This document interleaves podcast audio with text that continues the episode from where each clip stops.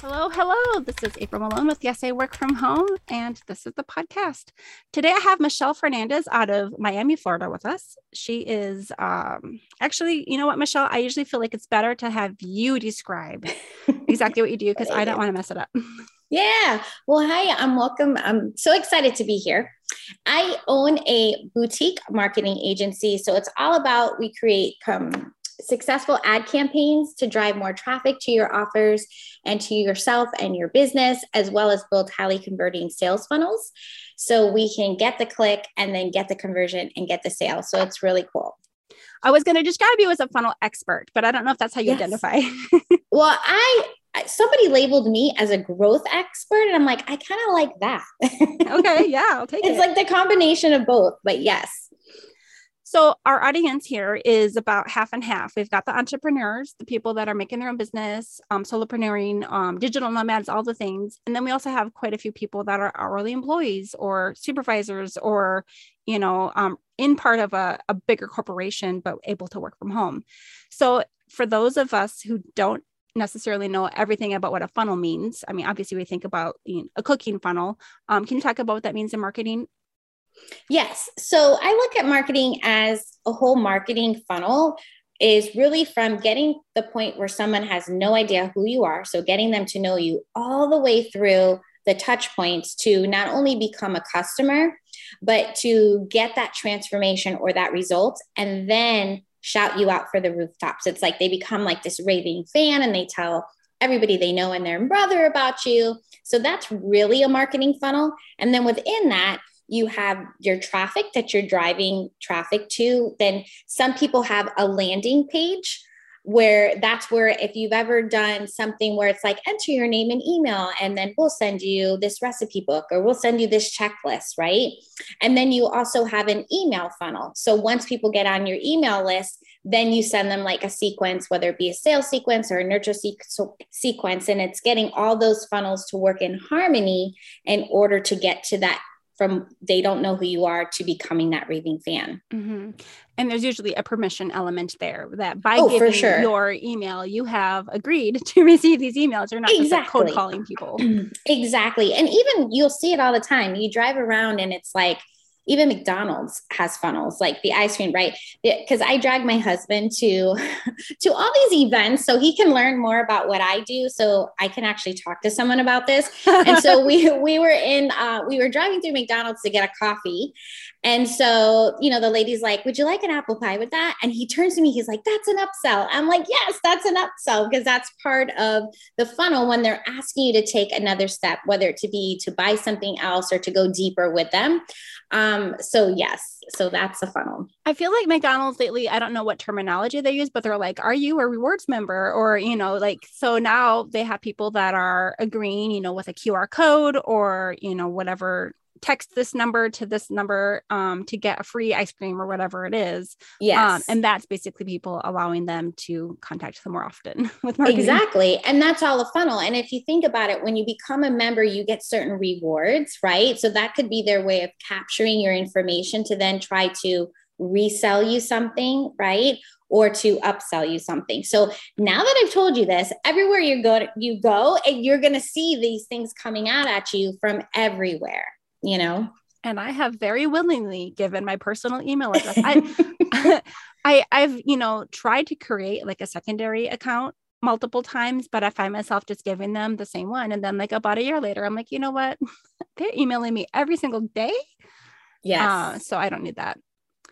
Unsubscribe. Sometimes I'll go on an unsubscribing campaign, but there's certain people that, you know, worm their way into your heart because their writing style. By the way, we met through a copywriter. Yes. So Nikki, let's see, which episode 47. You'll have to help me out with how to say her last name. You probably know better. Krawczyyk. Okay. Yes. Krawczyyk. Yes.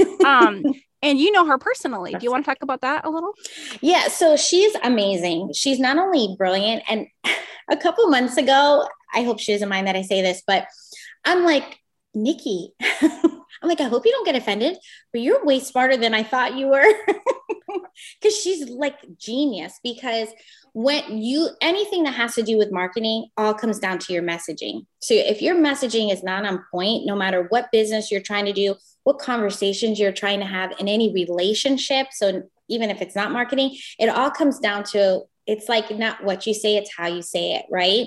And she is just so brilliant at that and knows how to structure certain things in order for you to make more sales, generate more revenue, all that good stuff. So she's amazing. I feel like when I met with her, I was really surprised to learn that there isn't really like a formal like degree that you get for copywriting. Mm-hmm. Like it's just more of a skill set that you learn over time and with experience. Exactly. And it's funny that you say that, because a lot of people, they're really good at creative writing. Right? They're like, I'm a writer. I know how to write, but it's a definite skill set, copywriting, because it's more compelling, more persuasive writing than more creative. It gets you to take that action. So that's important. Mm-hmm. And that is also very different from copy editing, which is something that she trained me a little bit on. Exactly. So how did you, a marketing growth funnel expert, end up meeting a copywriter? So we were at a live event all about marketing, and we were at the same hotel, kind of crossed paths, and then we went to go, because she lives on the East Coast as well. So we were both getting up at 4 o'clock in the morning to take the flight back. So we're like, are you going to the airport? Because why else would you be up at 4 o'clock? Well, let's share an Uber. So we shared an Uber. And as we were driving to the airport, discussing the event and what we liked and all that good stuff, then we found that we had a mutual client in common. So it was like, she was writing the copy for the funnels that I was building for the same client. I know, it was small worlds. And then we've been friends ever since. And that was, I think, October, 2017-ish, somewhere around there. Man, that's almost 5 years. Mm-hmm. Very cool. Mm-hmm. Yeah. Do you find yourself traveling often for events like this, or? Yes. So now that we're post-COVID, things are coming back. I've already been to a couple of pretty big events, and by big, I mean like 5,000 people. So things are really opening up. And then I do belong to a mastermind that Nikki and I have been in together for a few years now as well. And they're more intimate. I would say like maybe 25 people. Mm-hmm. So it all just depends, but it's kind of nice to get out of the house. Like before COVID, like we were talking about before the episode, it was like, it seemed like every month we were traveling, and then that gets a little old, you know? But since we're in the house so long, it's really nice to get out with other humans, breathe fresh air, you know, and really just not feel so alone. Because when you do work from home, it does get a little lonely, you know, where you don't have interaction. Even if you're an introvert, sometimes you still need to, and it's nice to talk to people that do what you do or understand what you do. A lot of times when you work from home, people don't get it or don't understand your industry. So it's nice to be surrounded by like-minded people. I'm still laughing about the part where you said you drive your husband around to all these events so he can learn. Does he also work from home? No, he doesn't, but he's in the fire service. So now he's the chief of, well, he's really the fire marshal of our local department. Wow. But he's always, through his career, has always had a side gig, and he has had a company creating custom woodwork, like making furniture, kitchens, things like that. So he has both, you know, the entrepreneurial spirits, and he does have the 9-to-5 spirit. So what I love about him is he's like my biggest cheerleader. So even if he thinks it's boring, like he'll still go with me, because he's like, I want to cheer you on, but I want to understand better.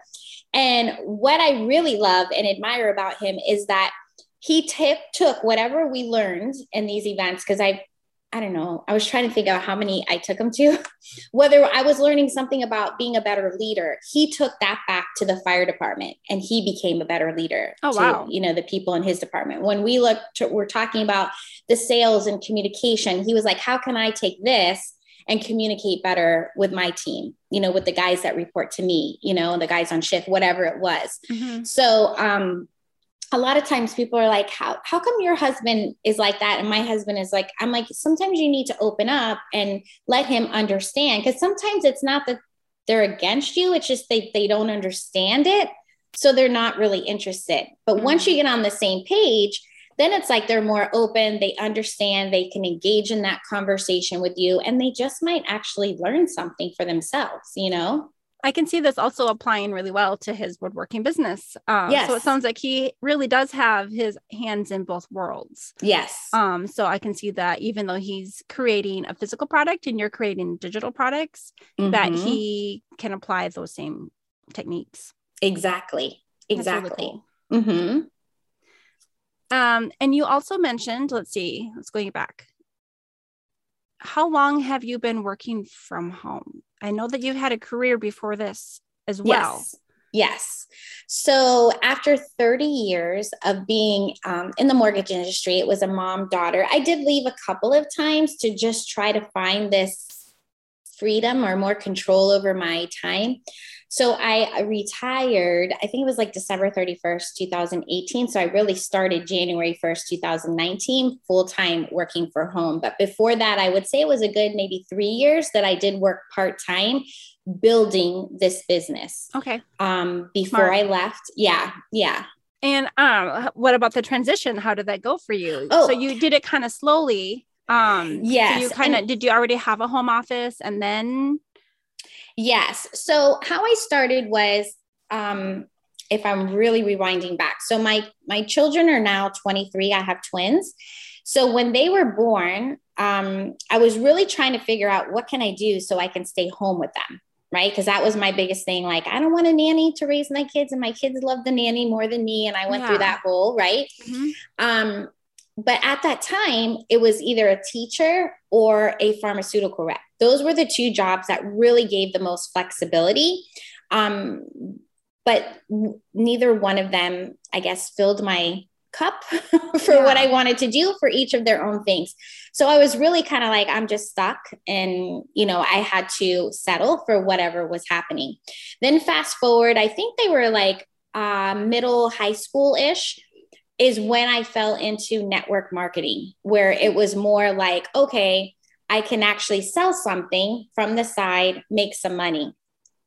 And then I was like, I don't know if I like that. I don't know if I like this either. But at that time, I was learning all this marketing stuff, and I was learning what it was like to sell and communicate and be in the DMs, and then learning about funnels, learning about paid advertising and all this stuff. And then I was like, this is what I want to do, right? Live video started coming. So I had like a little live video course at the time, and really just trying to find my way. And that's where I ended up in having this agency. And then when I transitioned home, I will tell you, when working at home, to me, it's a fine line of being able to get up every morning and sit down at your desk. And then the fine line goes to when to stop working, because since we do have our office at home, it's like, oh, let me just pop in there and check my emails, or, oh, let me just, you know, and then before you know it, now you're working way more hours than you ever worked in your 9 to 5.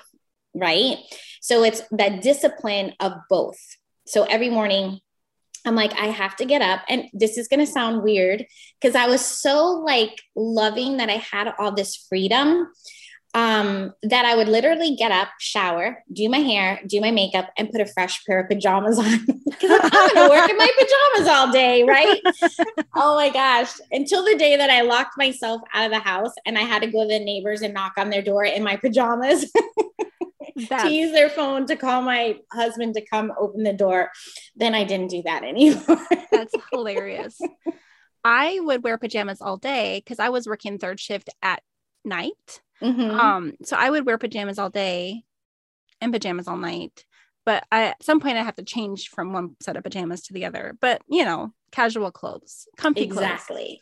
Lounge wear. Let's call it lounge wear. It seems a little bit more fancy. Yep. Now, are you one that still likes to do your face and your hair? I do, because now more than ever, especially since COVID, we're always on Zoom, right? So it's kind of like, I'm going to see people more often, you know, and then the lighting or lack thereof picks up just all kinds of things.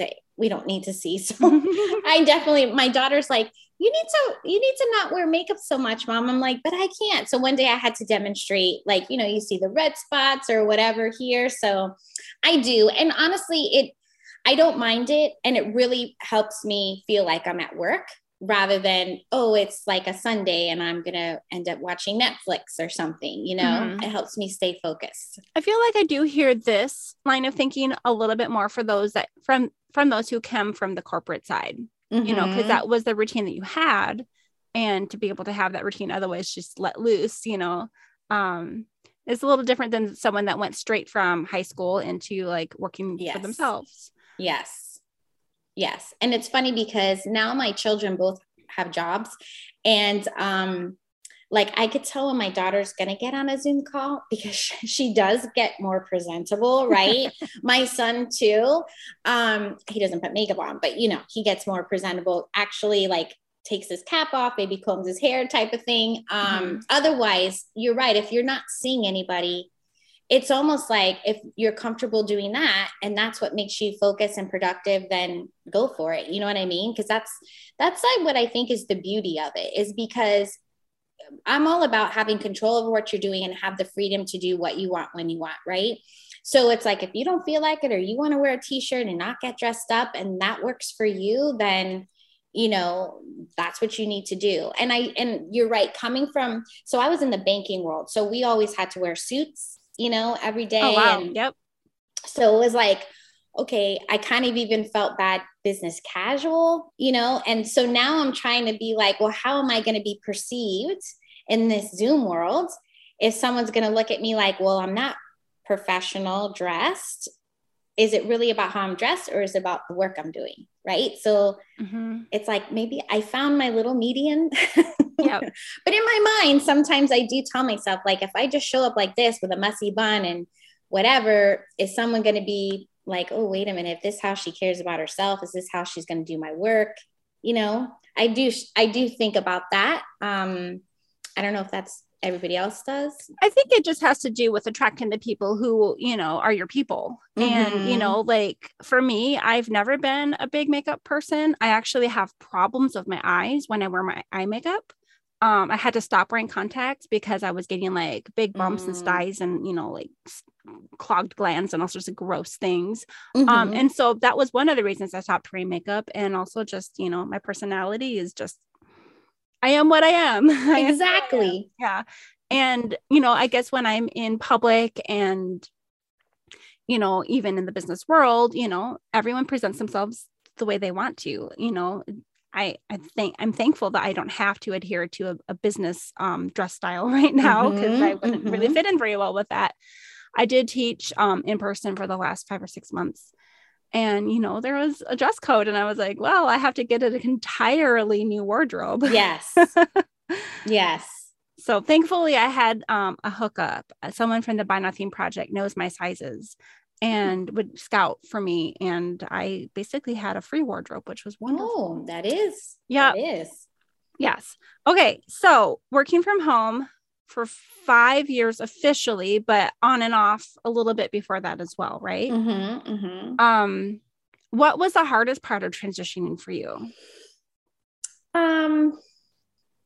It's funny because I took that test. I can't remember which one, that tells you if you're an introvert or an extrovert. There's and right. Well, I was at like right in the middle. It's like 45% more introvert than extrovert. So okay. I do like my time socializing, but I did feel, especially growing your own business, I did feel a little like, who do I talk to about this? Right. So it's kind of like, you know, when you come through the ups and downs and you're making all the decisions, I think that was the hardest part for me to go through.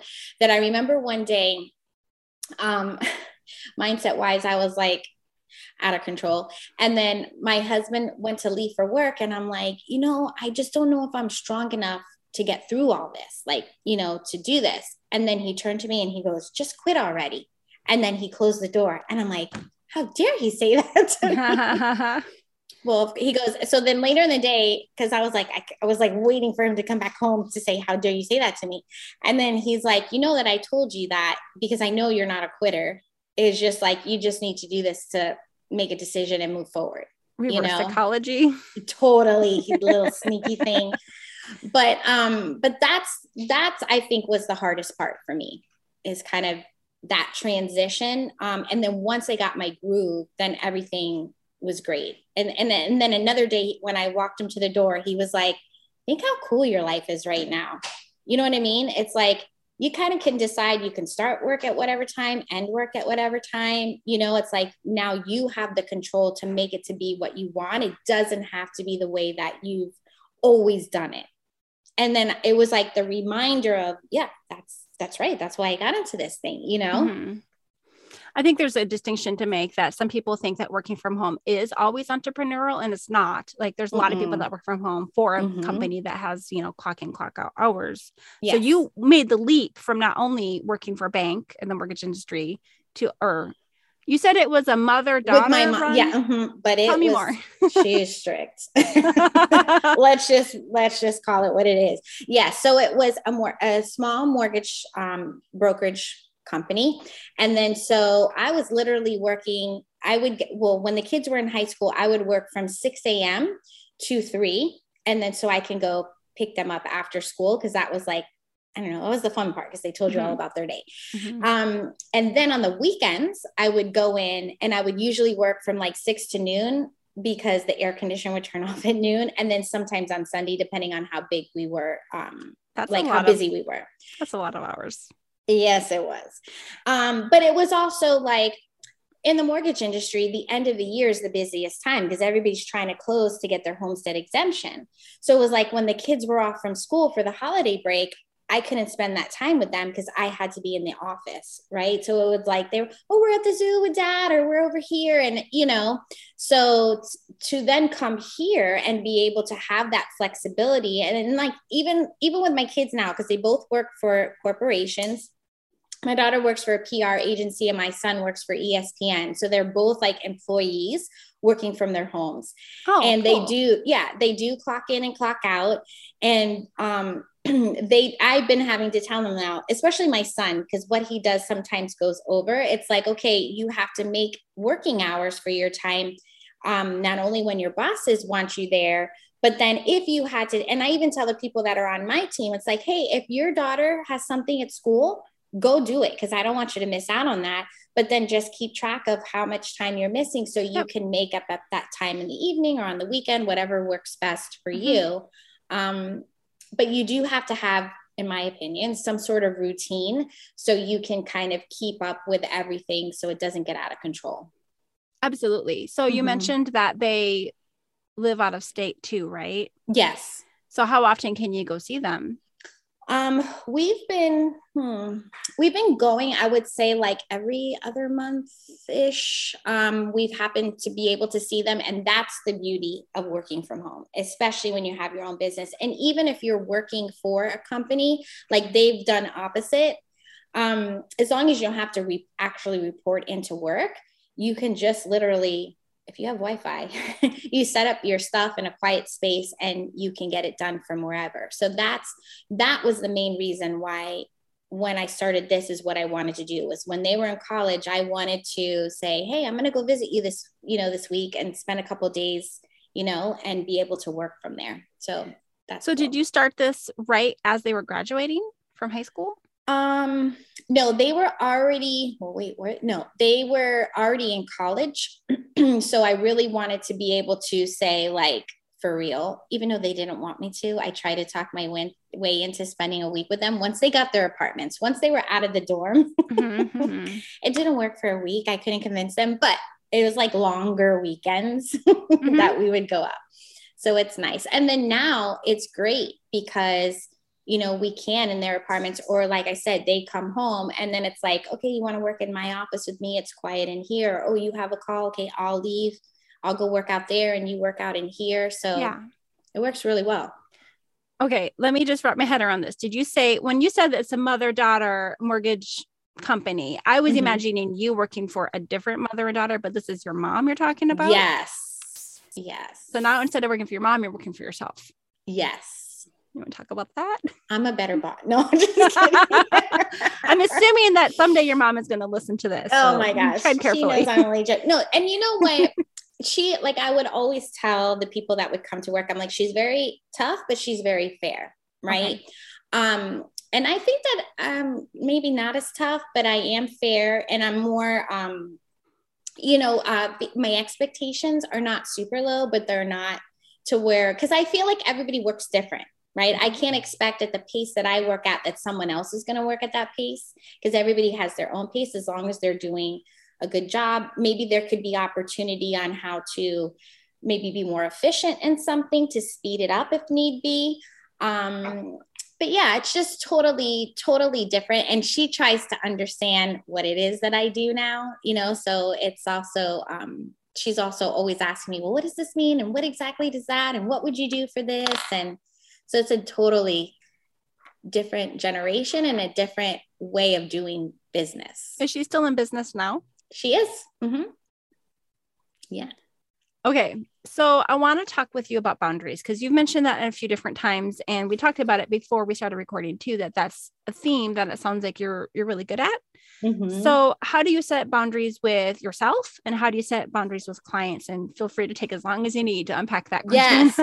And it's that you're funny, because you're like, it sounds like you're good at it. And I still kind of work on it. There's areas where is an opportunity for growth for me. Mm-hmm.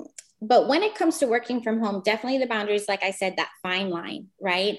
And then what happens a lot of times for me, if I don't have structure and like a to-do list, or my calendar's blocked, then I'm kind of like, wait, what am I supposed to be doing? And I don't know what I end up doing. And it's like 5 hours later, and I'm like, mm-hmm. What did I get done today?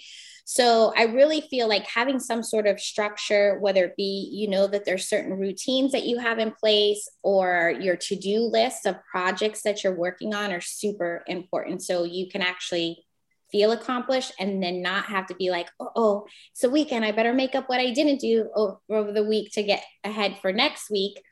And also like eating and taking care of your health. I know that sounds crazy. It's like sometimes you either go without eating because you're just working right through. So I think your health, that boundary is really big.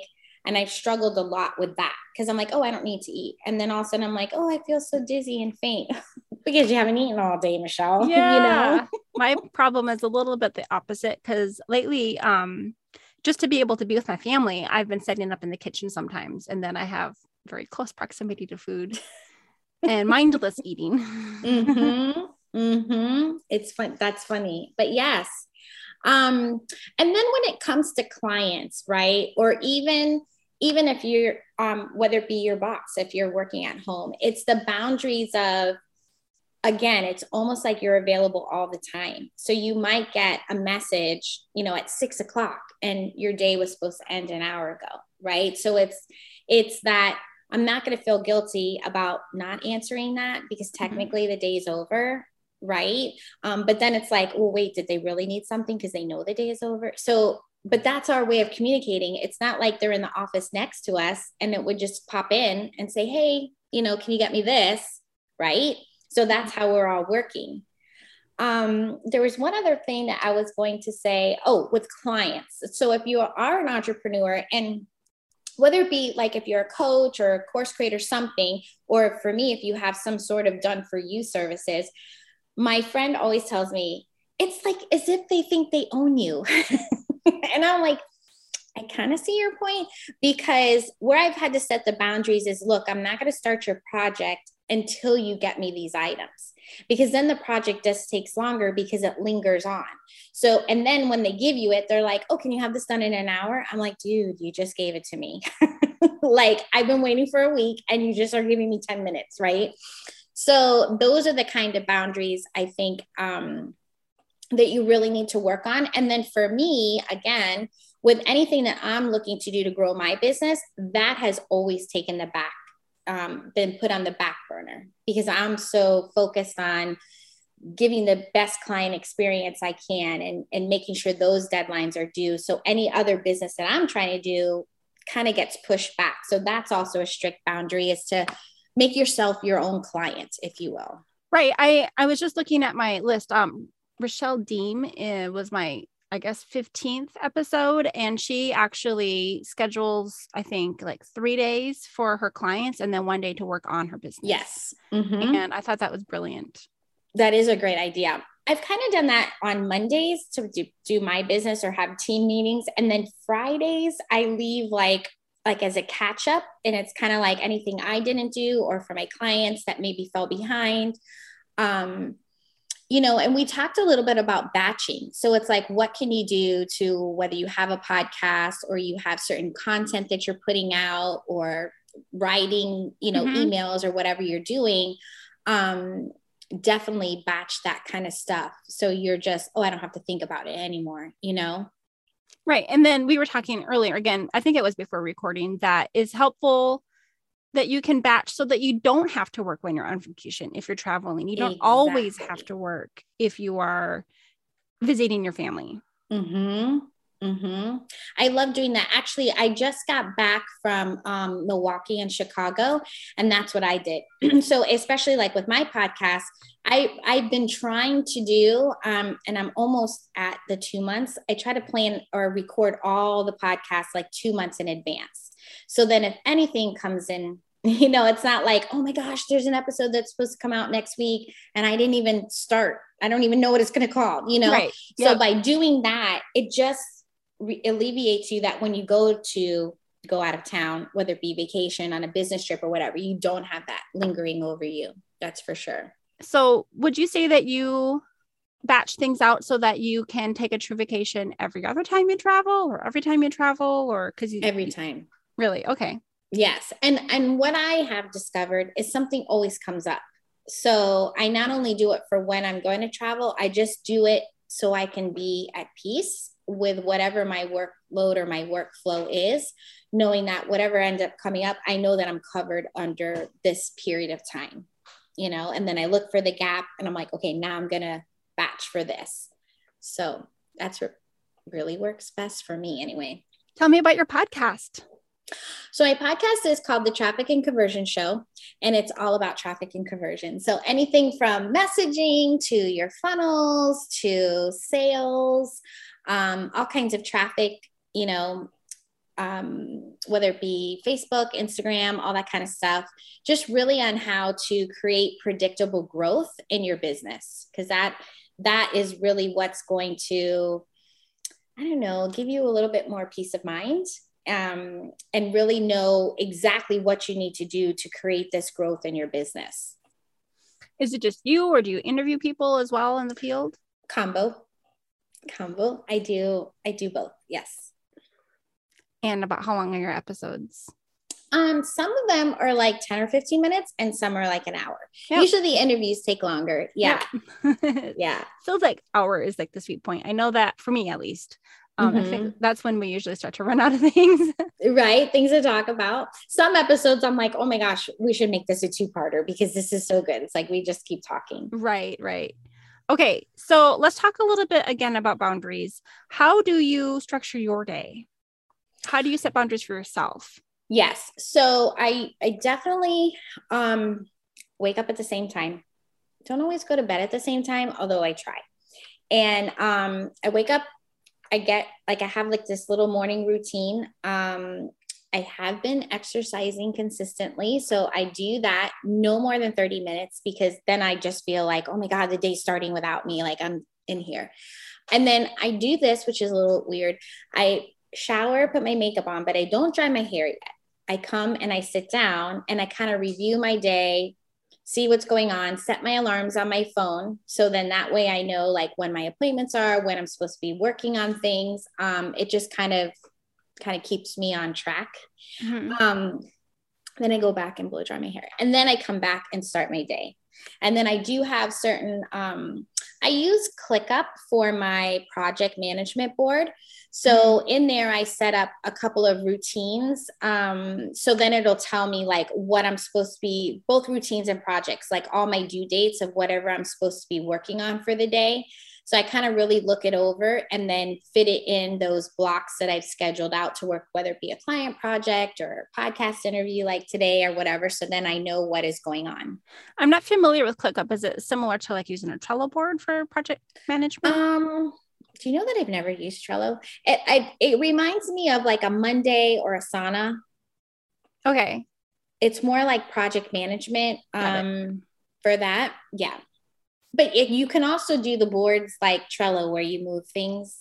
It also has that view that you can also manage it that way. So it's pretty cool. One of the reasons why I went to ClickUp is because for me, they have what they call a dashboard. So all my clients, they can just see like a dashboard specific to them. So whether it be reporting or things that I need specifically from them.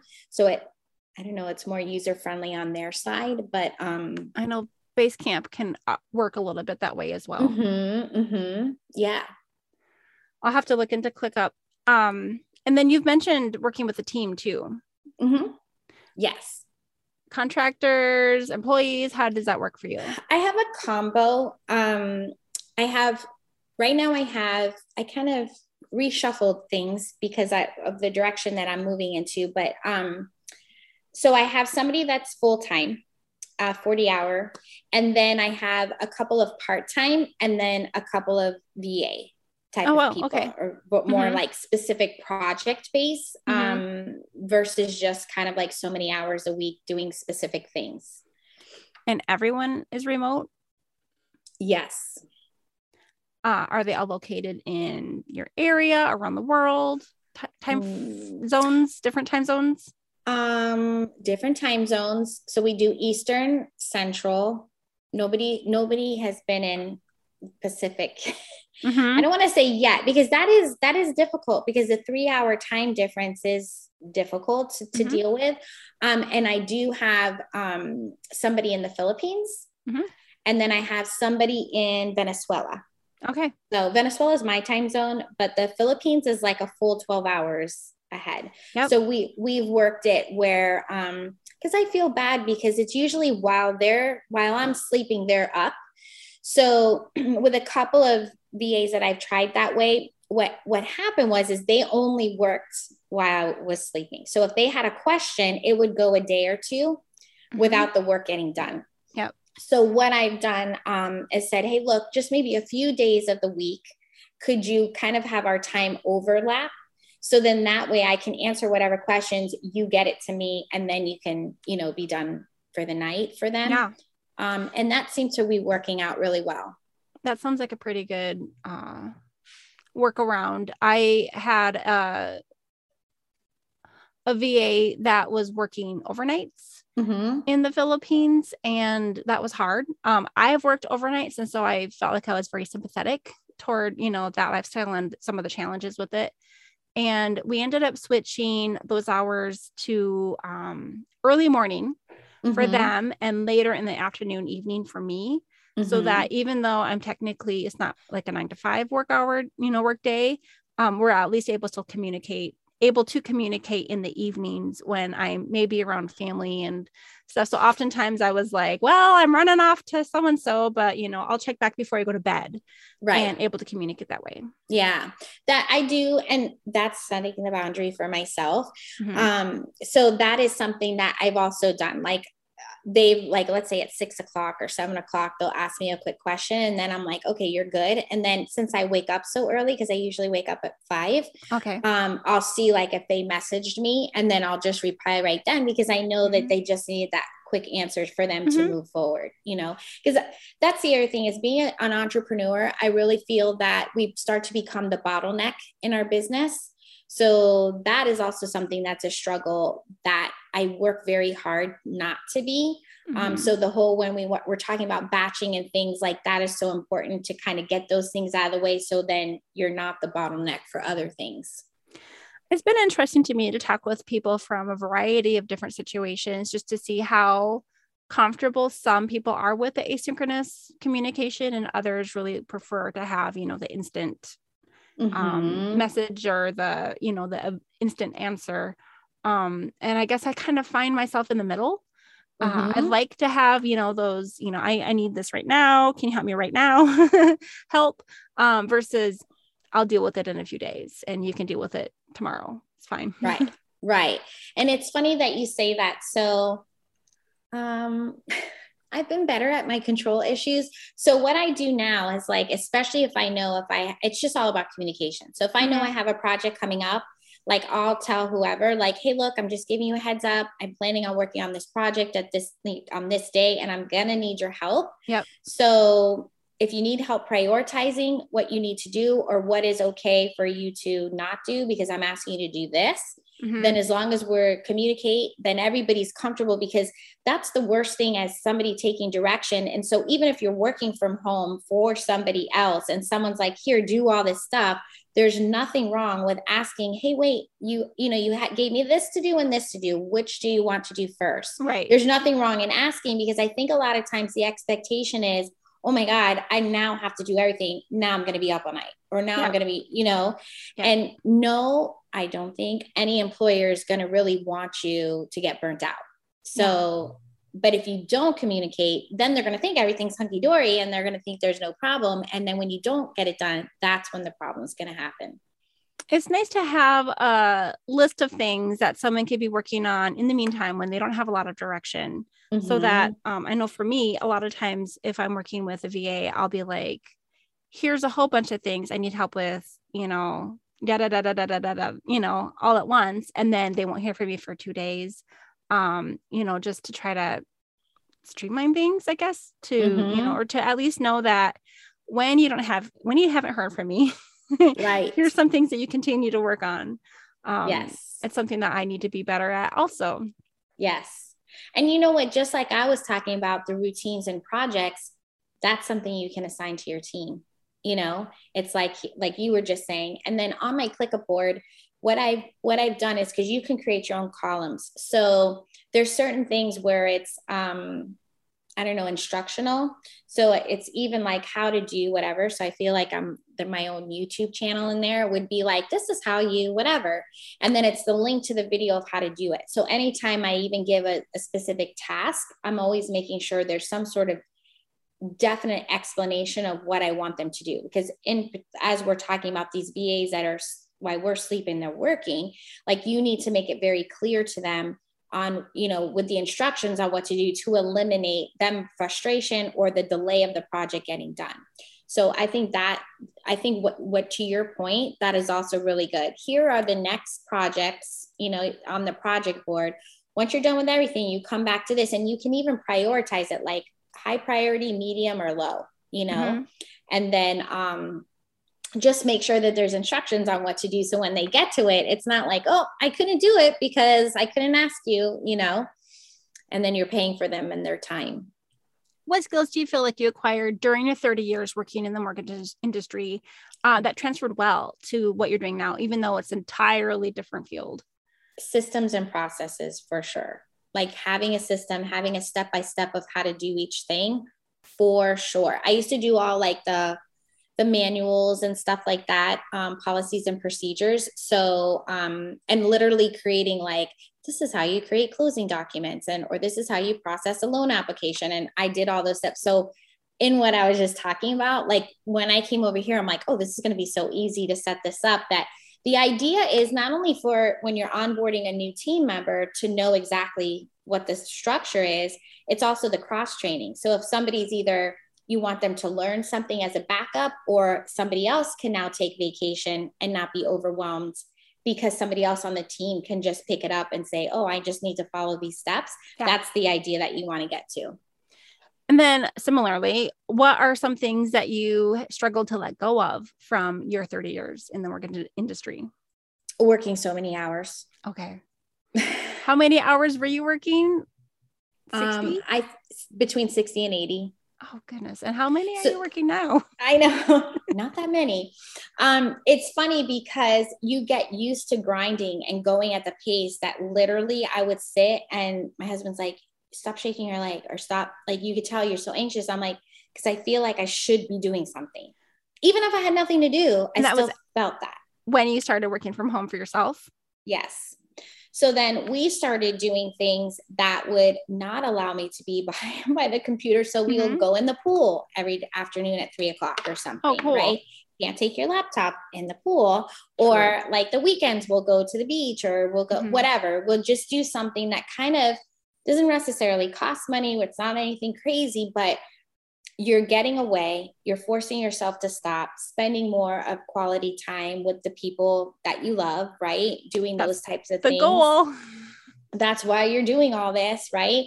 And really, whenever I start to get a little overwhelmed, or like, oh my God, I don't know what to do, and like the creativity just totally stops, I go back and I think of, what was I doing that I was having more success, or, you know, I was able to be more creative.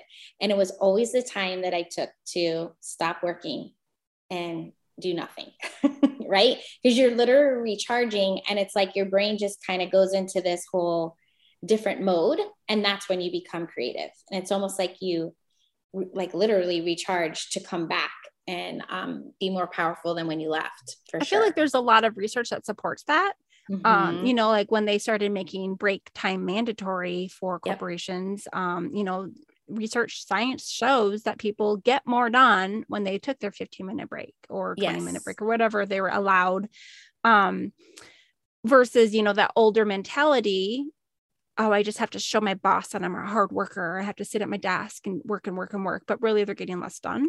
I mean, obviously there's outliers. No, but I agree with you totally. And like, I had a big, like sometimes, I don't know if it's my age or, sometimes I'm so tired that I can't keep my, like, I can't concentrate, but in my mind, I'm like, I gotta keep going, And then you make more mistakes, right? Yeah. You're not, whatever. So then I actually, sometimes, not all the time. And then I realized, did you ever read that book, Do Less by Kate Northrup? Not that one. Okay. Well, it's really interesting because for females, cause she was saying that a woman's 28-day or whatever cycle is a man's 24-hour cycle, right? So it kind of follows our, you know, our body when we're ovulating and when whatever, all the whole thing. So she was saying what happens is there's certain times of the month where you're way more productive, way more creative, right? Or you're just exhausted, right? And she was saying to allow yourself to experience especially the exhaustion, because you're going to have the productivity and the creativity part. So I started to listen to more to my body on how I was feeling. So I'm like, okay, I can go and take a 20-minute nap, which I would never do in corporate. Set my alarm for sure, because otherwise I might sleep through. But when I wake up, it's like, whoa. And even if I have, you know, I work 20 minutes less or 30 minutes less, I do way more than if I would have tried to stay awake during that time. I'm way more productive. And sometimes I even end up finishing my day earlier. So it's like, it's okay to do that. And like you were saying to your break, that would just be your break. You know, you just got to wake up and come back to work. That's so cool. Yeah. There was a headline in CNN. This is like completely me taking a little side rail here. I didn't know about this, in airplanes, you know, with these long haul flights, there's actually compartments for the pilots and the flight attendants to go and lay down. It's like little bunkhouses, and, like, I think they give them about 1.5 hour break, because these people are on their feet, or like having to be extremely alert, you know, for 20 hours sometimes. Right. And it's just, you know, that was the whole article was just talking about how much they can recharge from that, you know, that break that they get. And I had no idea that those compartments existed. I've been on a lot of flights in my lifetime. Me too. So now next time you're on an airplane. I know. I'm like, I hope somebody's staying awake. Yeah. Like so it was like a little closet, and they climb up a little ladder to find, you know, it's interesting. Really cool. Oh, that was sorry about that little. No, but that just goes to show you that, you know, literally sleeping on the job could be more effective. Yeah. I used to call it, because I worked third shift for Mayo Clinic for years. I was covering hospitals and like emergency rooms and things. I called it my lunch nap, and I actually advocated eventually for a 90-minute lunch. Because I felt like 60 minutes would get me a good nap, but 90 minutes was really good. That's great. Yeah. All right. Where else do you want to go with this?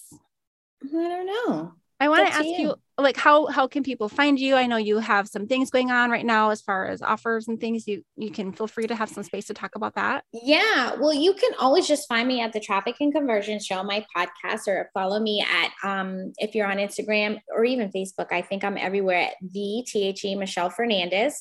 And then it would always be talking about whatever I'm doing. I'm really all about traffic and funnels, right? Because that's really when you're building an online business, even a local, like brick and mortar business type of thing. But really online business that's where you need to create this predictable and then ultimately predictable, profitable growth. Mm-hmm. And just having certain systems in place and knowing where to check to optimize and fill those gaps to increase your revenue over and over again.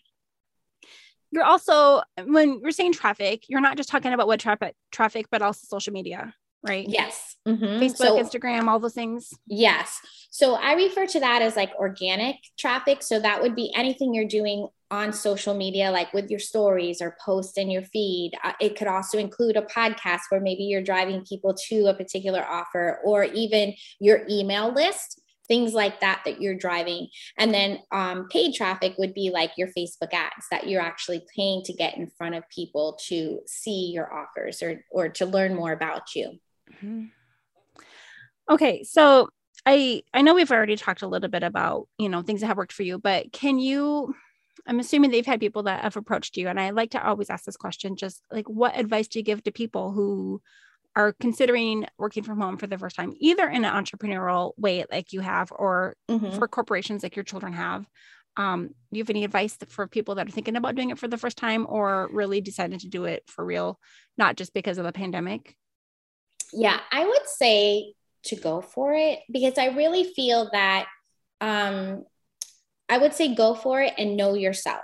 Right? Because you don't want to feel like you get cabin fever, or you want to be out and you're like, forget this, I'd rather be in an office. So if you know that you like thrive, like my husband is definitely an extrovert. Like he thrives with people around. I get to the point sometimes where I'm like, can we just go home? We've already spent 6 hours with these people, please. Mm-hmm. But he thrives on that. So do I think he would do good working from home full time? No. Right? So I think know yourself. However, he does like the flexibility. So if you're working from home for an employer, is there a time where you can maybe go in the office once a week or twice a week, even if you just sit at a random desk and do some work, right? Like my daughter in her apartment, she can't sit in the apartment so long. So she goes down to like the lobby where they have some nice tables. And so she'll go work down there just to get a different environment. Mm-hmm. But I really feel it just gives you kind of more of what you're looking for. If you're looking for that freedom in your life and you feel like you have a little bit more control over yourself.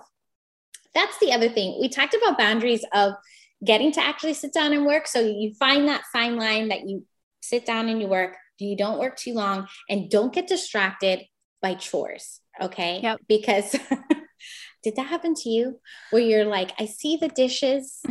Should I do them? Or I don't like doing dishes, so I won't. But then it's like, you have these things over, Yeah. I find myself with not maybe dishes, but laundry. In some ways, I feel like it's important for me to have the stretch breaks though, because I do get like, I have some back and neck issues that mm-hmm. are exacerbated when I sit at the computer for too long. So sometimes I use those chores as my excuse to stretch, mm-hmm. but I totally, it's like the mouse and a cookie thing. Like one thing leads to another, to another, to another. Exactly. Exactly. So you literally have to, stay a little bit more structured with your time. It's funny because my mother-in-law moved in with us probably around the same time. Because I think she's been living here for, maybe it's longer, like 7 years, whatever. Mm-hmm. So she decided that her job was the dishes. So then I never had to do dishes anymore. So I'm like, okay, I think I like this. And then you're right, because I do the laundry. That gives me an excuse to kind of get up and take that little break. Yeah. And then sometimes she'll see me do the doing laundry. And then she'll be like, oh, she's working. Let me just do it for her. And then part of me is like, yes. And then the other part of me, well, now what do? I don't have the break to get up, So I just think of something else to do. But it's funny that you say that. I like laundry specifically because it takes a while. Like you can throw a load in pretty quickly if things are sorted the way you like them. And then you have to wait 45 minutes or an hour. So you don't have anything to do. And then they have to dry. for, you know, the hour or whatever they take in your particular dryer. So I like the fact that I can do something quickly and then it's working for me while I'm working too. Yes. Yes. So the mother-in-law is in the house, and so it's three of you. And is she home all day? Do you find yourself interacting a lot or just right? That is a boundary because, you know, you start to talk, right? So yes. So that's the good thing about me having the office. And actually my husband made me, he made me a sign for the door. It's Minnie Mouse, 'cause I love Minnie Mouse. And it says, like on air. So whenever the door and the light is on, then everybody has to be quiet. Like, especially when the kids are home, then, you know, they're talking by their bedrooms and I'm like, dude. And then, so then usually if the door's closed and she comes over, you know what I mean? Then she knows, okay, I'm busy, but if the door is open, so it's like, we have these different cues sometimes, you know, just, or she'll leave me like a little note, like when you're done, come see me, you know, something like that. Does it literally have a light that you can turn on? Does. It's like so cool. LED, it's a remote control, but yes. So, that when you're doing that, it's like setting boundaries with yourself and then with your family. Right. So then they understand, like when the kids were younger, 'cause I did take a quick break in the mortgage business because I wanted the flexibility. So I went to work for a wholesale mortgage lender, which was Bank of America. So I was working from the house, and the kids were in, I think, elementary school at the time. So I would tell them, hey, look, especially when they knew time, I'd say, mom's going to be in this meeting till this time. So on that time, pick out the game or pick out the color, whatever, and we'll do it together. So the kids really loved it because then they were like, they didn't have the concept of time, but then they knew something was going to be fun that we were going to do together. Oh, so we took some time, did coloring, painting, whatever. And then I'm like, okay, now I'm going to go back in until this time or whatever. So we had this thing, and they were really good of not, you know, bothering me unless, you know, they got hurt or something, you know. I think my kids forget sometimes still, but okay. And then it's like, wait a minute, what time is it? Oh, it's, we got 10 more minutes or, you know. I mean, it's just being patient with them because they're so cute. How could you get mad at them because they want to be with you, you know? So you really did have some practice then also back then, what, a decade before? Yes. Nice. Yes. Now, I didn't even think about that before, but yeah. How long did that period last? I think I was there because I worked for them and then for another bank for about two and a half years. So it was a combination of in the house and on the road, you know, because I would go see clients and stuff like that. So, but right now you're basically 100% from home, except for when you travel for masterminds and events and things. Exactly. And that's a good mix for you. Yes. Yes. Do you find yourself heading down to like your daughter does down to like a coffee shop or anything, or do you, are you just in love with your office? I do. I, if I didn't have to leave my house, I probably would. 'Cause you know, I live in Miami and it's very hot and humid outside. So even some people are like, go sit outside by the pool. I'm like, you know, I would melt literally. But like, and then what I also love, so my husband gets every third, Friday off. So I've also been able to structure my days where we're like, okay, what are we going to do today? Or those are the times when we go out of town or like when I went to Milwaukee, like for the week, and then he met me up Thursday. And so we spent Thursday to Sunday together. So he met me and we went Milwaukee, Chicago, you know, visit my daughter and then came, you know, came back. So it really just gives you lots of flexibility on, you know, what you want to do, where you want to do it, who you want to do it with, you know? I felt really proud of myself because I remembered to block. So my husband is on call every, I guess it varies sometimes 4, 5, 6, 7 weeks. And then when he finishes a week of being on call, he gets one day off. It's like a comp day. And we find out when his next on-call season is, and it's when the kids are back to school. And I'm like, I'm blocking that day. He's blocking that day. And we're going to have a day to like, you know, we don't have family in town to watch our kids. So we're like, we're going to have a date during school. That's on perfect. That one day. And I love it. Yeah. So I wish it was every 3 weeks, but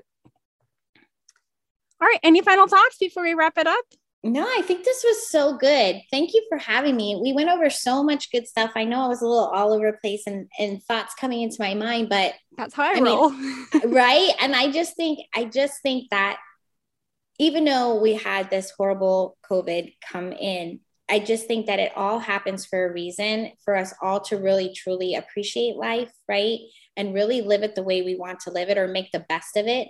And appreciate the things that we have, right? And appreciate where we're at, and then look to where we want to go. So I just feel like, I was even wondering, like, are a lot of companies going to keep everybody at home, you know, and maybe drop their overhead a little bit?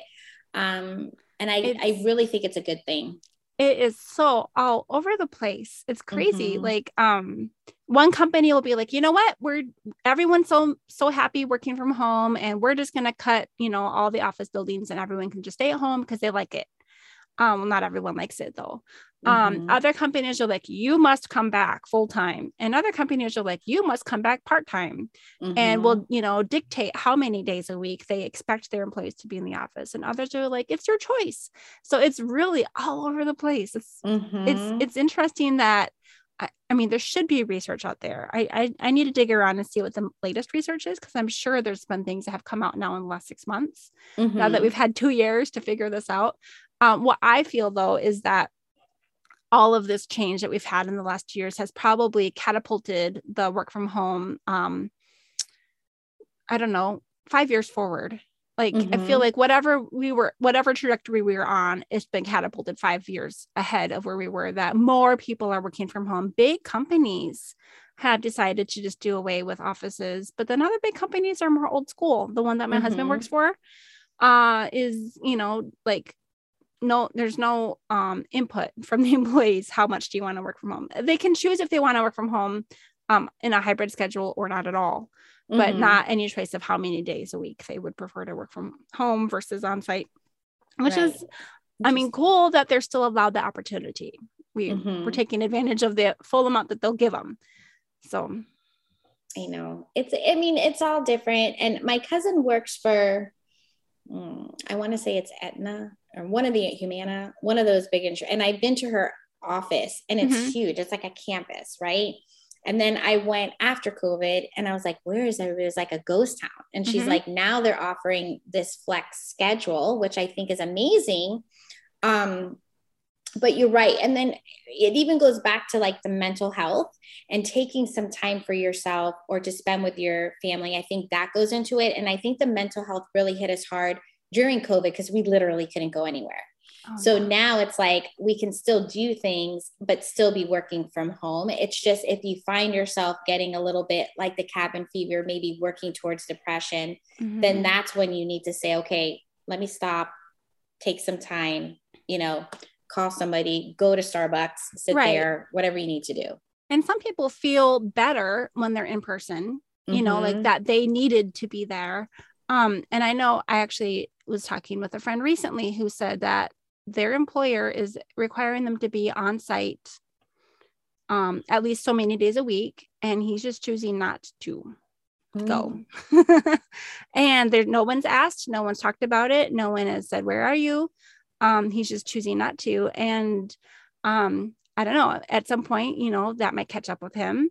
But he's doing his work, and he doesn't have to be on site to do his work. It's just, you know, so I think I'm seeing a few more people, you know, basically admit to wanting to buck the system. Mm-hmm. And so I guess it just depends on the culture and environment of the employer or the, you know, corporation, of how strict they want to be right now about those things.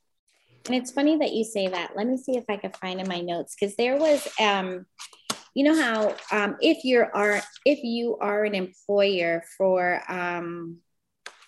somebody, and then like, I'm thinking, why would the employers want them to come in? Because they probably feel like, oh, you're more productive if you're actually here. But there is a, I personally use Toggle to, you know, for people as their time card to log in. I do it for several reasons, not only to see like what they're working on, right? Like, so I look at a couple things, like how many hours are you working? And then I look at specific projects, number one, to see where's there a training opportunity. And number two, to see like, am I charging enough, right? Is this taking more time or whatever for what I'm charging? But then they shared this, oh, I wish I could find it, but there's a system that they use where what it does is, on the time tracker, it actually grabs the screen of, it's called Hubstaff. So what it does is as it's logging your time, it's taking screenshots of what they're working on.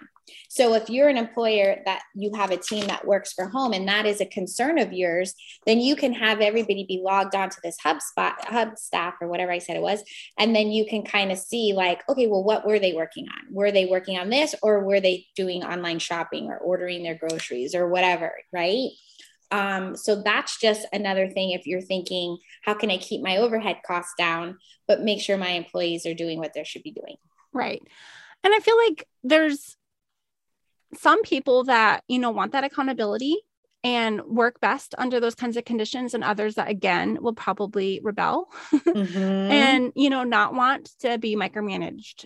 They would say, you know, micromanaged. Right.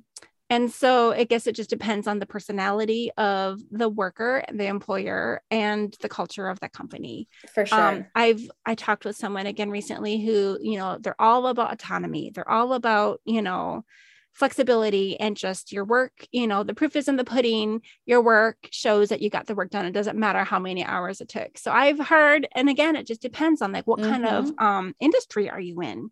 Some of them need, you know, to show, yes, I was covering the phones for all 8 hours. Right. You know, versus no, I got the project done. It doesn't matter to you if I did it in 20 minutes or 2 hours. Right. Exactly. So it's all over the place. That's great. Okay. Well, I feel like this was an extended goodbye. Yes. So true. Thank you so much, Michelle, for being here today. Feel free to tell others. I'm thankful for Nikki for referring you to us, and feel free to spread the word. We're always looking for new guests, and thank you for filling out the guest form that we did. That always helps too. Yes. All right. Well, take care. For having me. This is a great conversation. Appreciate it. Okay. This has been Michelle Fernandez with April Malone and Yes, I Work From Home, and we will see you next time. Thanks, Michelle.